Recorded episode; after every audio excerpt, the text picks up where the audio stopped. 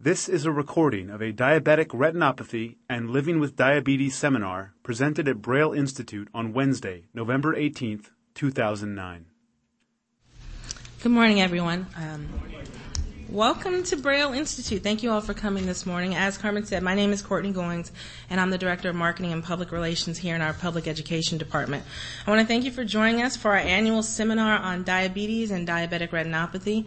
Uh, before we begin the seminar, I just want to please take a few moments to remind everyone to please turn off your cell phones and any other electronic devices. Um, we want to make sure everyone can hear and enjoy the seminar today.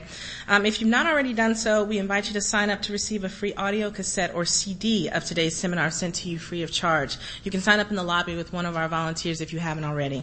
Um, at the conclusion of the seminar at noon today, we invite you to visit our Staying Connected exhibit fair in the room next door Carmen mentioned.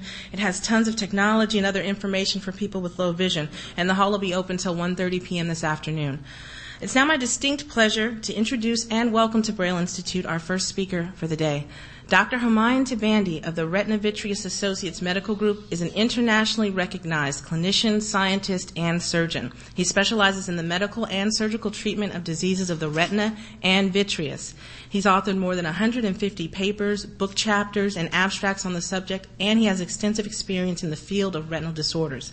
Dr. Tabandeh completed his residency in ophthalmology at the Wilmer Eye Institute at Johns Hopkins Hospital. He received his fellowships in medical retina and vitreoretinal surgery from the world-renowned Moorfields Eye Hospital London and the Bascom Palmer Eye Institute Miami. He previously served as the director of the Retina Service Department of Ophthalmology at the University of Florida, Gainesville.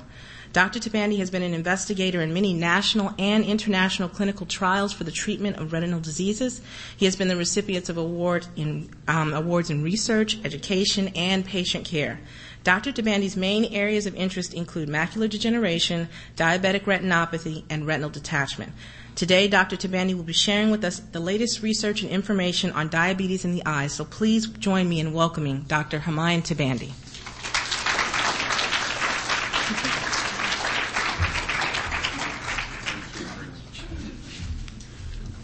Well, thank you very much uh, for the great introduction, and uh, it's, it's, a pleasure to be here. Good morning, everyone. So, what uh, what I'm hoping to do this morning to go over uh, the an overview of diabetes and the eye and what diabetes does to the eye, and uh, with a focus on diabetic retinopathy. Uh, what we'll do, let's spend about 30 minutes. Uh, uh, I'll go through the, just summarize the various issues, and then perhaps we can open up to discussion after that and be happy to answer any questions, provided they are not difficult questions.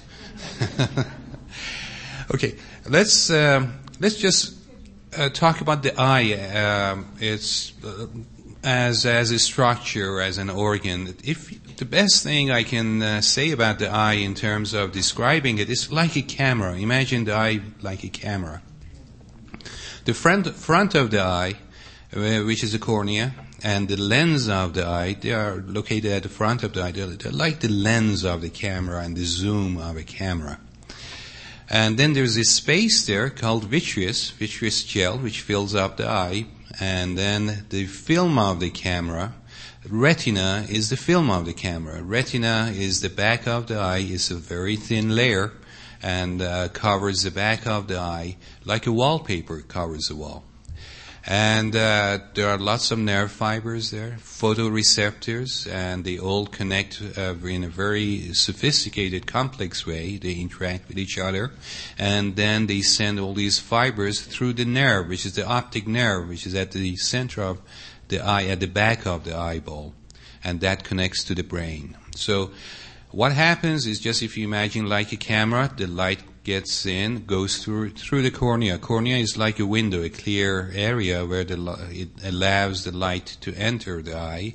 It hits the lens of the eye, and the lens of the eye. The significance of the lens of the eye is in terms of cataract. Cataract is a condition where the lens becomes uh, cloudy, and that's more common in di- diabetic uh, in diabetes.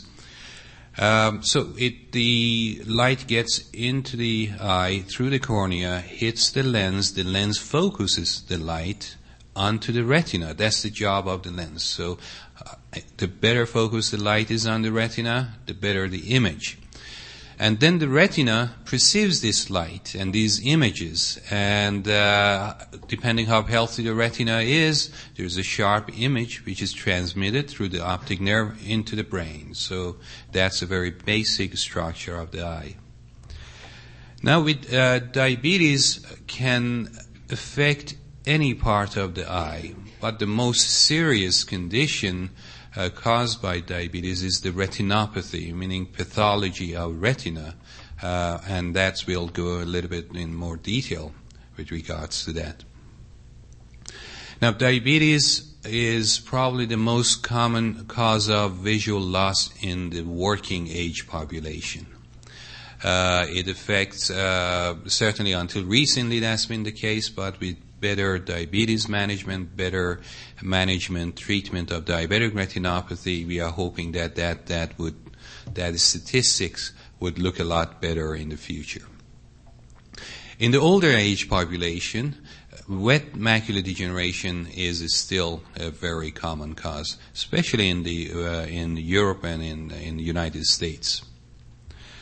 Now, uh, what are the risk factors for diabetes damaging the eye and especially the retina? The, uh, the most important risk factors are, of course, duration of diabetes. The longer one has diabetes, the more likely they have damage to the eye and especially to the retina. Of course, that makes a lot of sense. The other thing is how well blood sugar is controlled. And it's not just for a few weeks or a few days, but all throughout since the diagnosis. The better the blood sugar is uh, controlled, the less likely or the less severe is the damage. And when there is damage, uh, the more slowly it will progress, the better the diabetes is controlled. There are other factors also involved, and the, the other factors are how well the blood pressure is controlled. Blood pressure is also a risk factor. If there is uncontrolled blood pressure, that together with the diabetes can damage the retina even more. Other factors are cholesterol levels. Other factors are like smoking is a major, major risk factor, not just for diabetic retinopathy, but also for diabetes affecting the kidneys, the heart, the brain, and so forth. And uh, so these are the main risk factors for uh, diabetes affecting eye.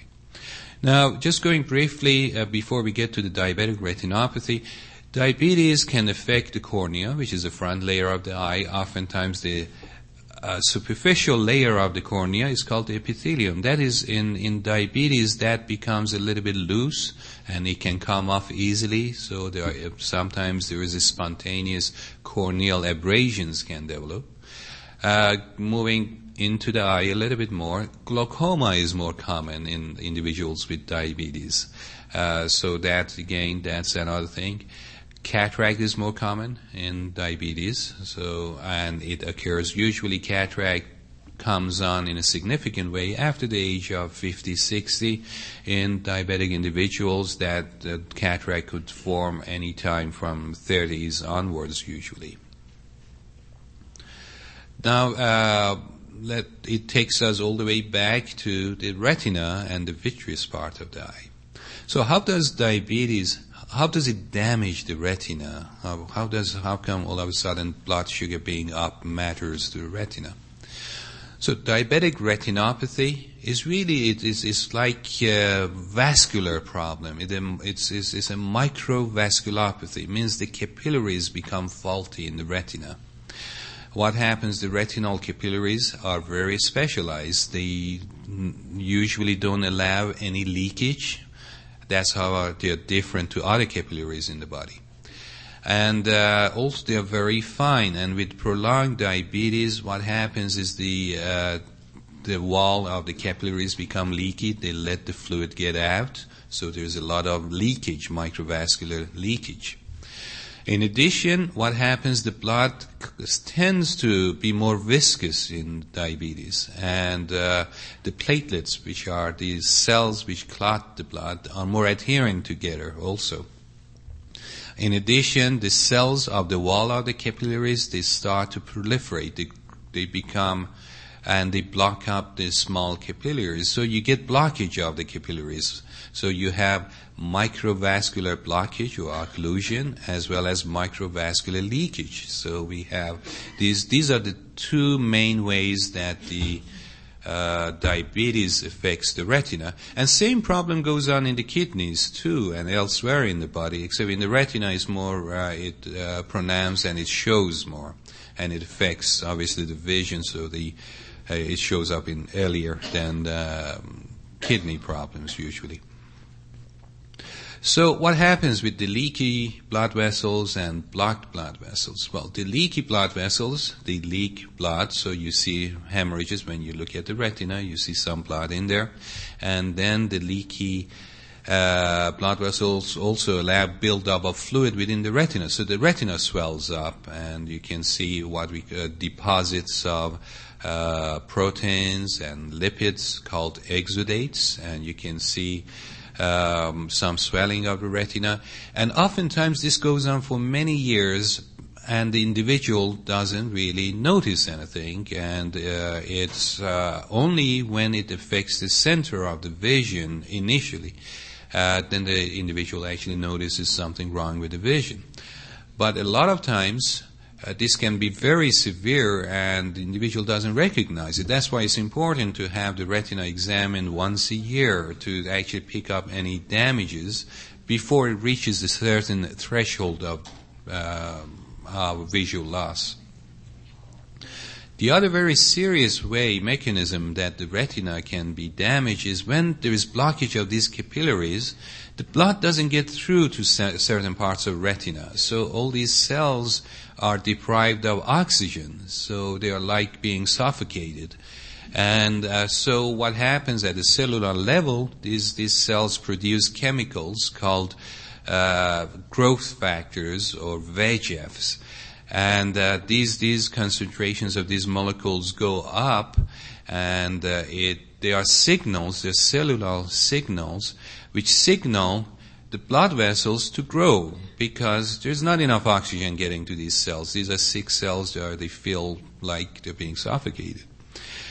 Uh, but the problem with that is these growth factors, the most important one is VEGF. Now, the reason I'm mentioning this because this has implication in treatment. There's been some wonderful, exciting treatments uh, recently, uh, be, uh, and there are drugs which block these VEGF molecules.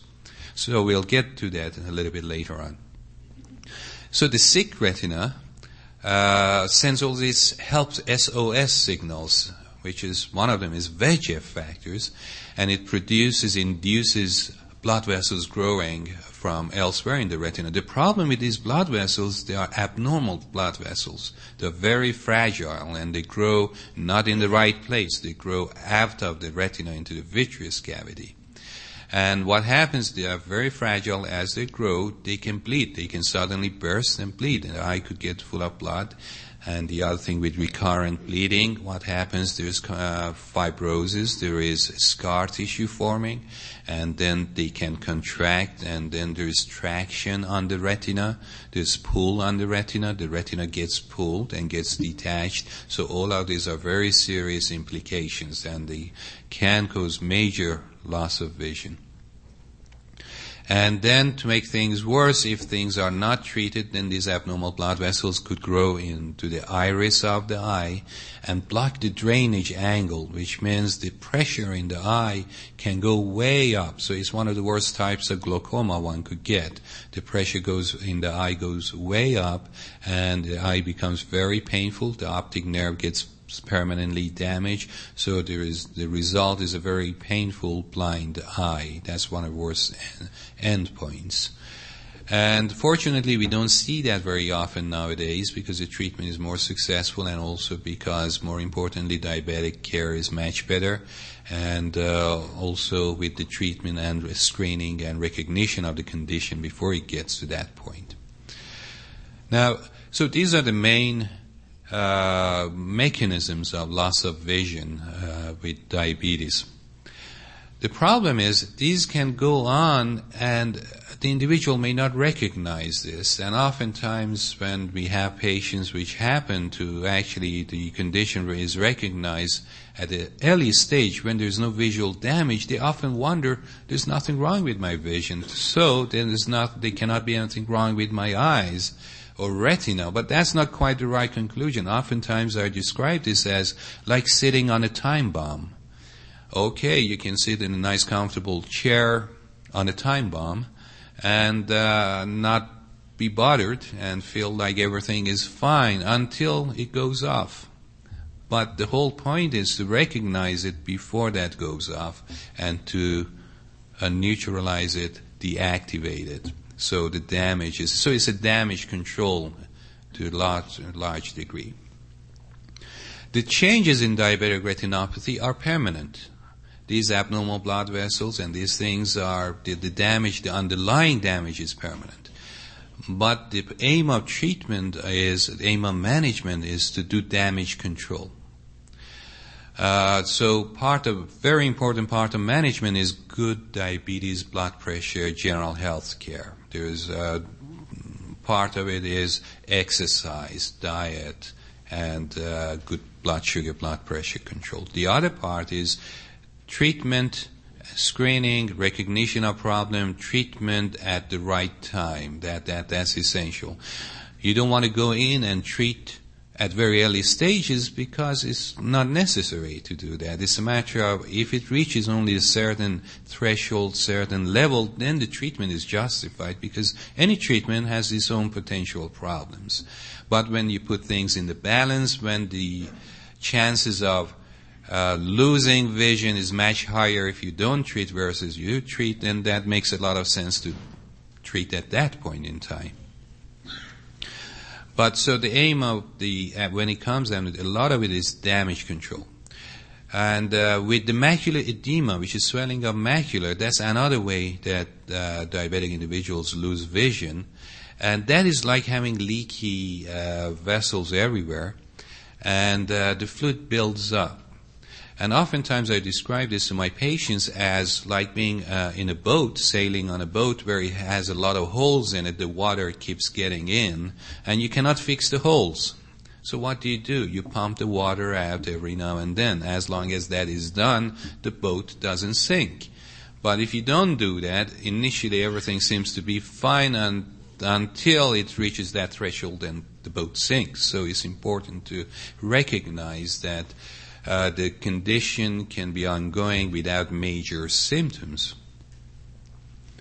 So that that's so far. Any questions? We we can get back to question in more detail maybe in a few minutes. But if there's anything that is okay. So how do we treat all this? Uh, how do we manage diabetic retinopathy?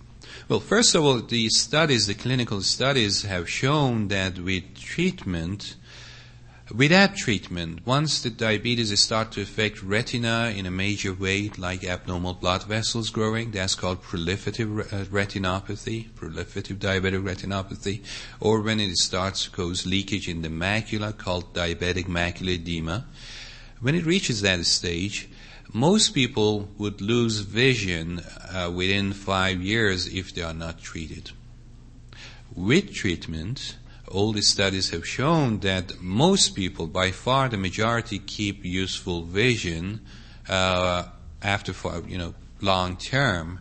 Uh, they keep useful vision, but the key is to treat it at the in the earlier stages before too much irreversible damage is done. So how do we how do we uh, manage diabetic retinopathy? Well, as as I mentioned, a key is good diabetes control and part of it is diet, exercise. If you smoke, don't smoke. It's like taking poison in those situations. And it's not just for the eyes, for the heart, for the kidneys, for the brain, and elsewhere. Uh, good blood pressure control.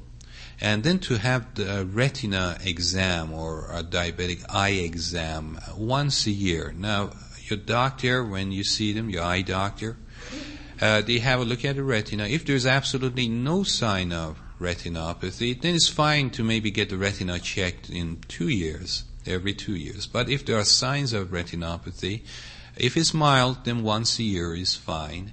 And the idea is to pick up any changes before too much damage is done. But if it's reached a certain uh, situation like proliferative diabetic retinopathy, which is abnormal blood vessels growing, or if swelling of macula happens, then it needs treatment. And the treatments include laser photocoagulation, retinal laser photocoagulation, as well as injections into the eyeball of uh, steroids or anti-VEGF. Remember the VEGF was that molecule that I mentioned? Is the SOS signal, but that really causes problems in this situation. So, but now there are certain drugs which block that, and that's the new exciting development which has been available past four or five years and really made a big difference in terms of how well we treat diabetic retinopathy. Now, the laser Laser is different to what you hear on the radio advertised LASIK type of laser and all things that all of a sudden it makes vision better. No, the retina laser is different. Is it doesn't affect the vision in the sense it doesn't make you get rid of your glasses, but what it does, all it does, it burns the sick, the parts of retina that is sick, that is sending all these abnormal signals, secreting all these abnormal molecules, so it really burns them off. And by burning those off, they are not producing all these uh, nasty molecules causing the problem. So that's how the laser works in the retina. Uh, the, the two types of main types of laser techniques. One is called pan-retinal laser, which means all over the retina we do the laser. That's rather intense laser, and that's for abnormal blood vessels growing for proliferative retinopathy. The other type of laser we use, the technique, is called focal or grid laser. That's for macular edema. It's rather lower intensity and it's a faster procedure. So that's for patients with macular edema. So there are different types. Can laser treatment be uh, repeated? The answer is yes. If need be, they can be repeated indefinitely. So, but most patients really don't need many, many laser treatments. Most, at most, to bring it under control, oftentimes two, three sessions. Once it's under control, it's unusual to need laser treatment more than once every few years. But that's provided the diabetes is under good control. Uh, and laser, as you all know, laser, all laser is, is a bright light really. It's a very special light with a special wavelength and is rather high intensity, very well focused light. That's what laser is. So that's, now, uh, injections for the eyes. Now, the injection sounds really terrible. It's sticking a needle in an eyeball. But when you think about it, it's, it's like any other tissue in the body and uh, it probably hurts less to do it in the eye than elsewhere because we of course numb the eye before the treatment with eye drops and with q-tips with lidocaine. So the eye is well numbed. And then the injection is given. But the important thing is it's a very tiny needle and it's a tiny amount of drug and it's in a very special uh, position in the eye. So it doesn't do any damage to the lens of the eye or to retina. So that's the and um, the, after the injection, oftentimes we give the patient uh, as prescription for antibiotic eye drops to use for a few days. The eye could be a little bit red and sometimes a little bit uncomfortable for a day or two, but otherwise it's uh, it's not a it's a very minor procedure. The drugs that we use. Uh, the first drug which we used for this uh, was Kenalog, which is a form of steroid, and that that was a very good, effective drug. Problem with the Kenalog, it causes a little bit of progression of the cataract. Sometimes the pressure in the eye would go up, and also it came as a suspension. So you had this suspension floating within the vitreous gel. So it oftentimes patient noted uh, clouding of vision for a few weeks because of Kenalog floating. Now, another group of drugs which became they became available more recently are these anti-VEGF drugs, and you may have come across the name Avastin or Lucentis, and these are drugs which work differently to Kenalog, and in very severe cases we can combine the two together. Uh, but they work differently, and they don't cause floaters usually, and they they don't uh, raise the pressure in the eye so much. Uh, so this and so depending on what the situation is in terms of the how severe the problem is and what kind of problem, what kind of diabetic retinopathy, then your doctor decides on what is the best course of action. But the take home message would be take care of your diabetes, take care of your general health, do the exercise, and that would be a long way to preventing problems in the eye and also in helping with any treatment when it's necessary. The other thing is make sure you have your eyes examined on a regular basis and, uh, and if treatment is needed, make sure you do get it in good, in reasonable time.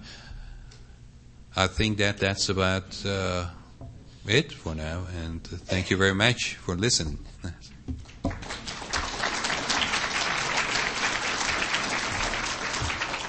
Um, so now it's my pleasure to introduce our final speaker for the day, nutritionist Natalie Nankin. Natalie is a licensed nutritionist, wellness coach, and diabetes educator. I see she has fans in the in the crowd. For the past 20 years, Natalie has been running her private practice in Encino, providing general nutritional consulting with a specialty in diabetes. She's also worked as a nutritionist for a medical group of internists and for UCLA as a heart and kidney transplant coordinator.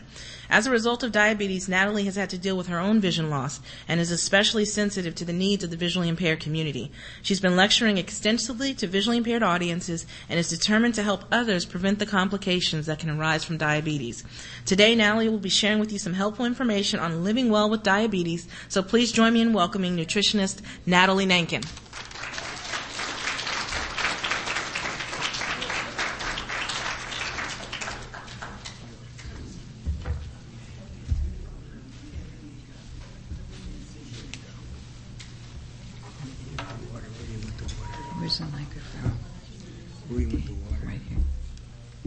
Good morning, everyone. So nice to see all these lovely faces, which I can't see, but I can hear your voices.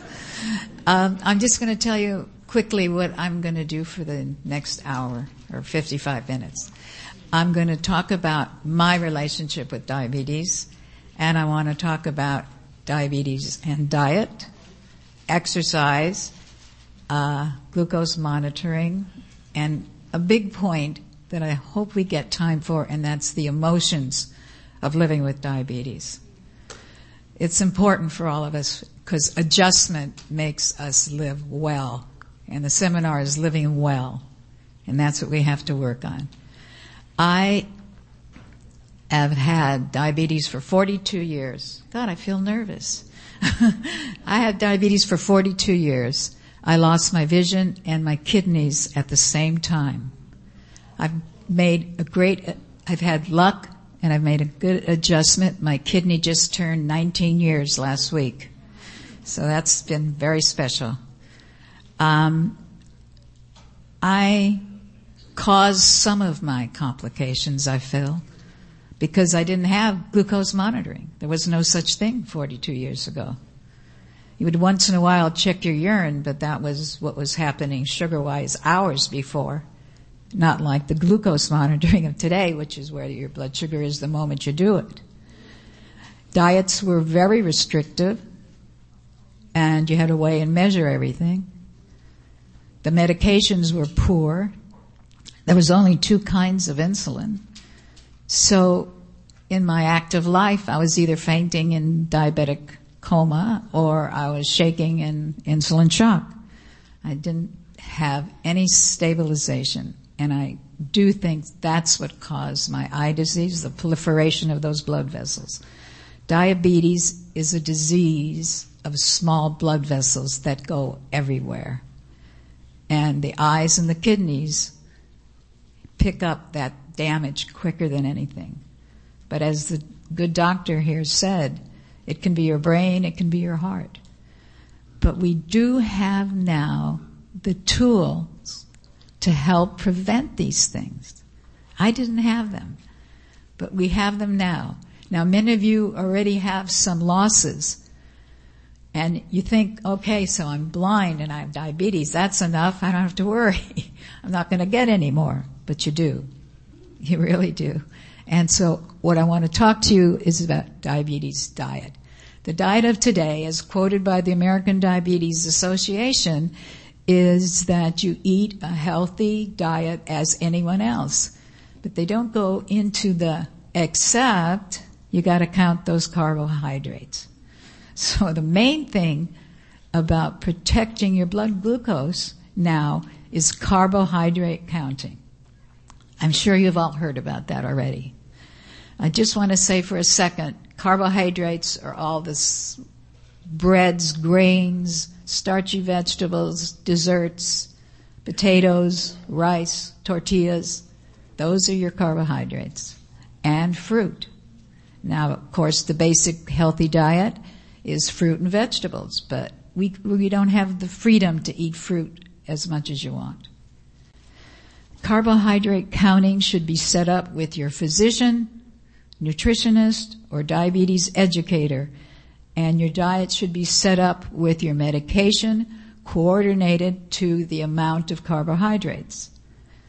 A carbohydrate is, in measure, 15 grams.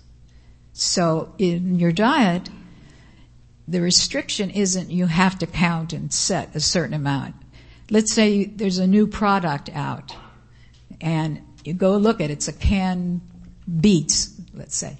So you go look at the can. On the, all the cans now, all the packaging, it tells you what one serving is in carbohydrates, proteins, and fat.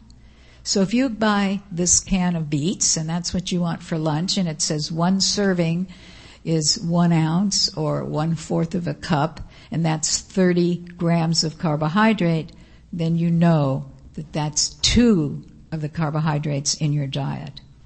And with your physician and your, your team, you will find out how much insulin you need for each carbohydrate for each 15 grams and how many carbohydrates you will have with each meal or snack.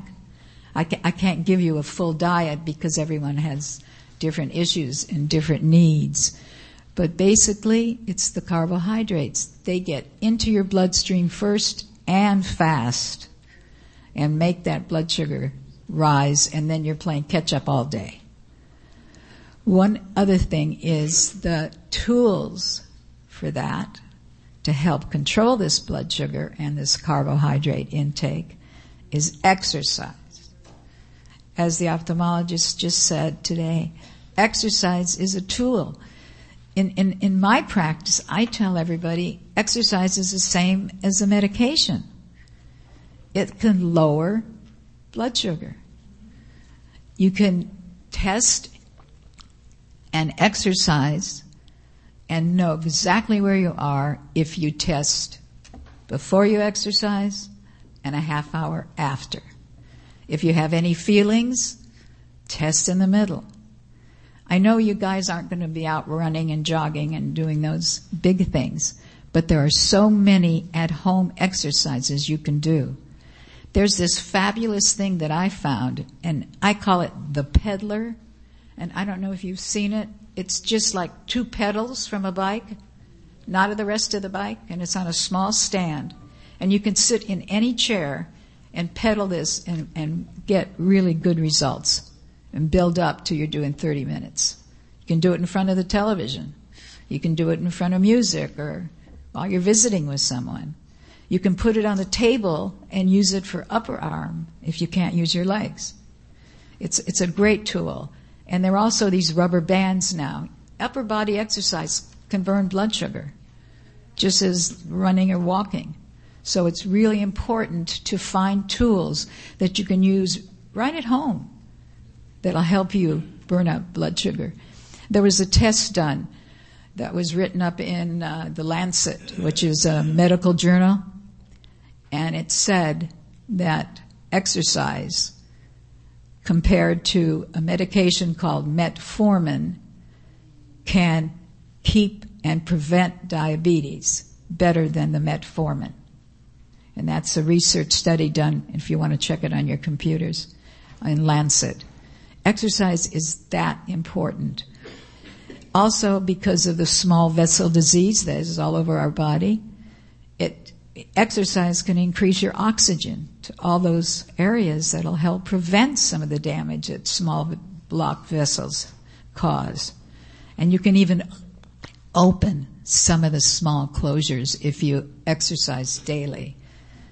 Exercise is the one and only thing that helps the HDL. So if you have cholesterol problems, there's very little that elevates HDL, and that's the good cholesterol. So exercise is also a tool for that. The other part of it that's really important is that it helps keep your weight down. Exercise burns fat. I mean, that's really an important point.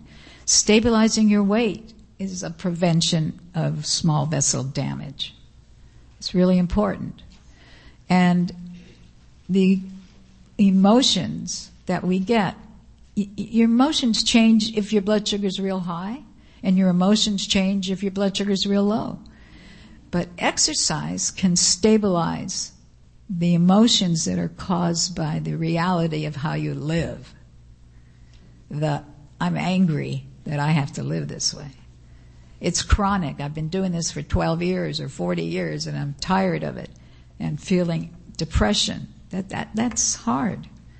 So exercise can relieve some of the negative emotions that come about for us. It won't alleviate the negative feelings from low blood sugars where you don't like anybody, or the high blood sugars where you just want to lay around and not move. Those are blood glucose problems.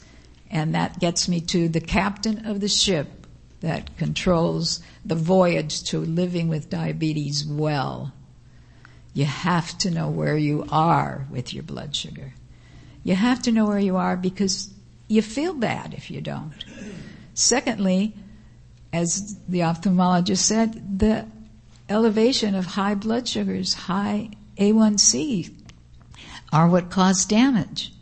So what we want to do is keep one, our A1Cs below seven. That should be a goal for all of you.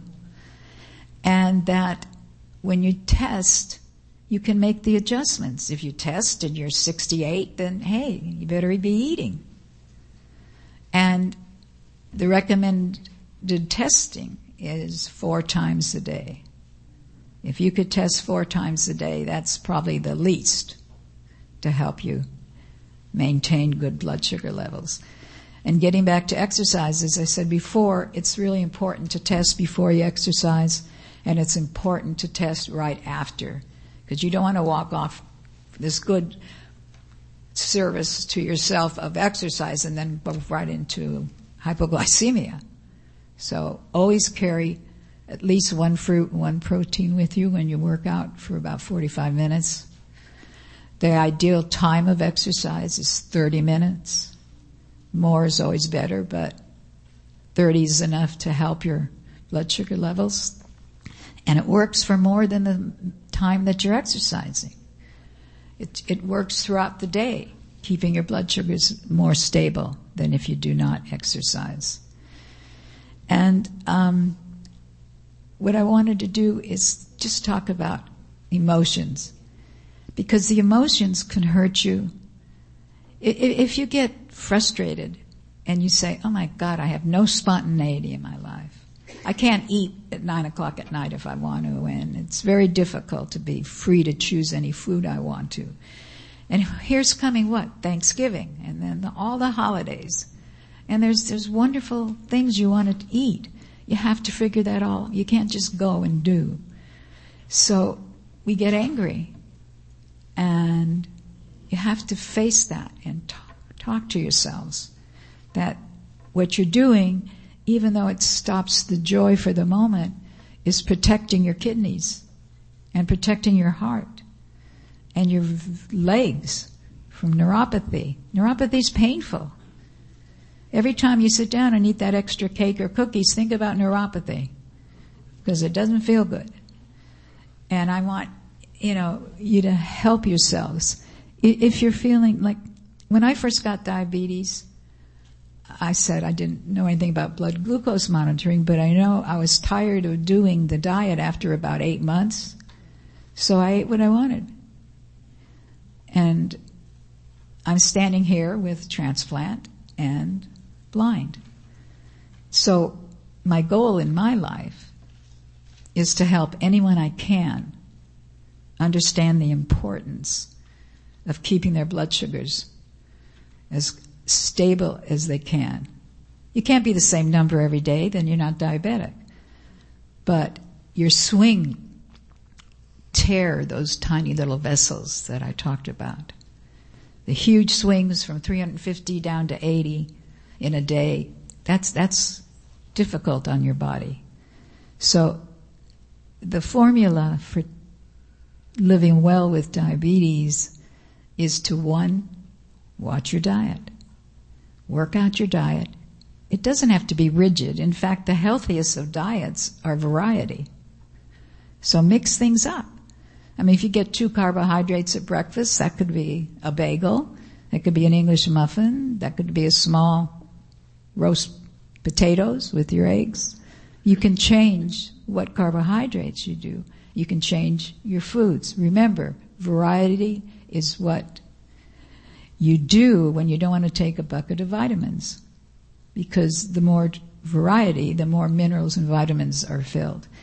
I usually talk about vitamins, but there's so much controversy that came out this week. I don't know what to say. but um, they're saying all the megadose. This was this morning. All the megadose vitamins should not be taken. That we're overdoing the folic acid and the B vitamins, and um, probably now the cheaper one a day type vitamins are going to be the healthiest. But for diabetics, I do recommend fish oil. That's heart protective. And vitamin D, which is multiple protective in multiple organs. And they're still recommending a thousand units of vitamin D, especially for diabetics. Now there's a lot of food that are fortified, and you can count that and take a lower uh, dose pill, or you can just take a thousand units. The side effects are almost nothing on vitamin D. Or you can go lay in the sun for 15 minutes. But most of us don't want to do that because they keep telling us you can get cancer. So, again, vitamin is very questionable now. But the only thing I can recommend is a one a day. I worry about diabetics because our absorption of all the vitamins and minerals are not perfect. And especially if you're running high and spilling a lot of um, urine, you're going to be spilling off minerals and vitamins. Um, I also wanted to tell you about um, the holidays briefly because that's always difficult. You have to make your choice. You cannot have stuffing, sweet potato casserole with marshmallows, and pie. It's just going to be a high blood sugar day. You can have some of it. You can have a little of it and but choose like you know I'd rather have stuffing than pie. But if you like pie, you can have pie, but you can't have three to four carbs that have heavy fat in them all at the same time. Now everyone we and we talked about carbs raising your blood sugar, but heavy fats can also raise your blood sugar. Most of item, most of the proteins and fats don't.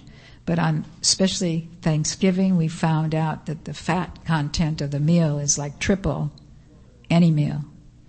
And so that heavy fat thing can raise it. So again, choose the carbs you like.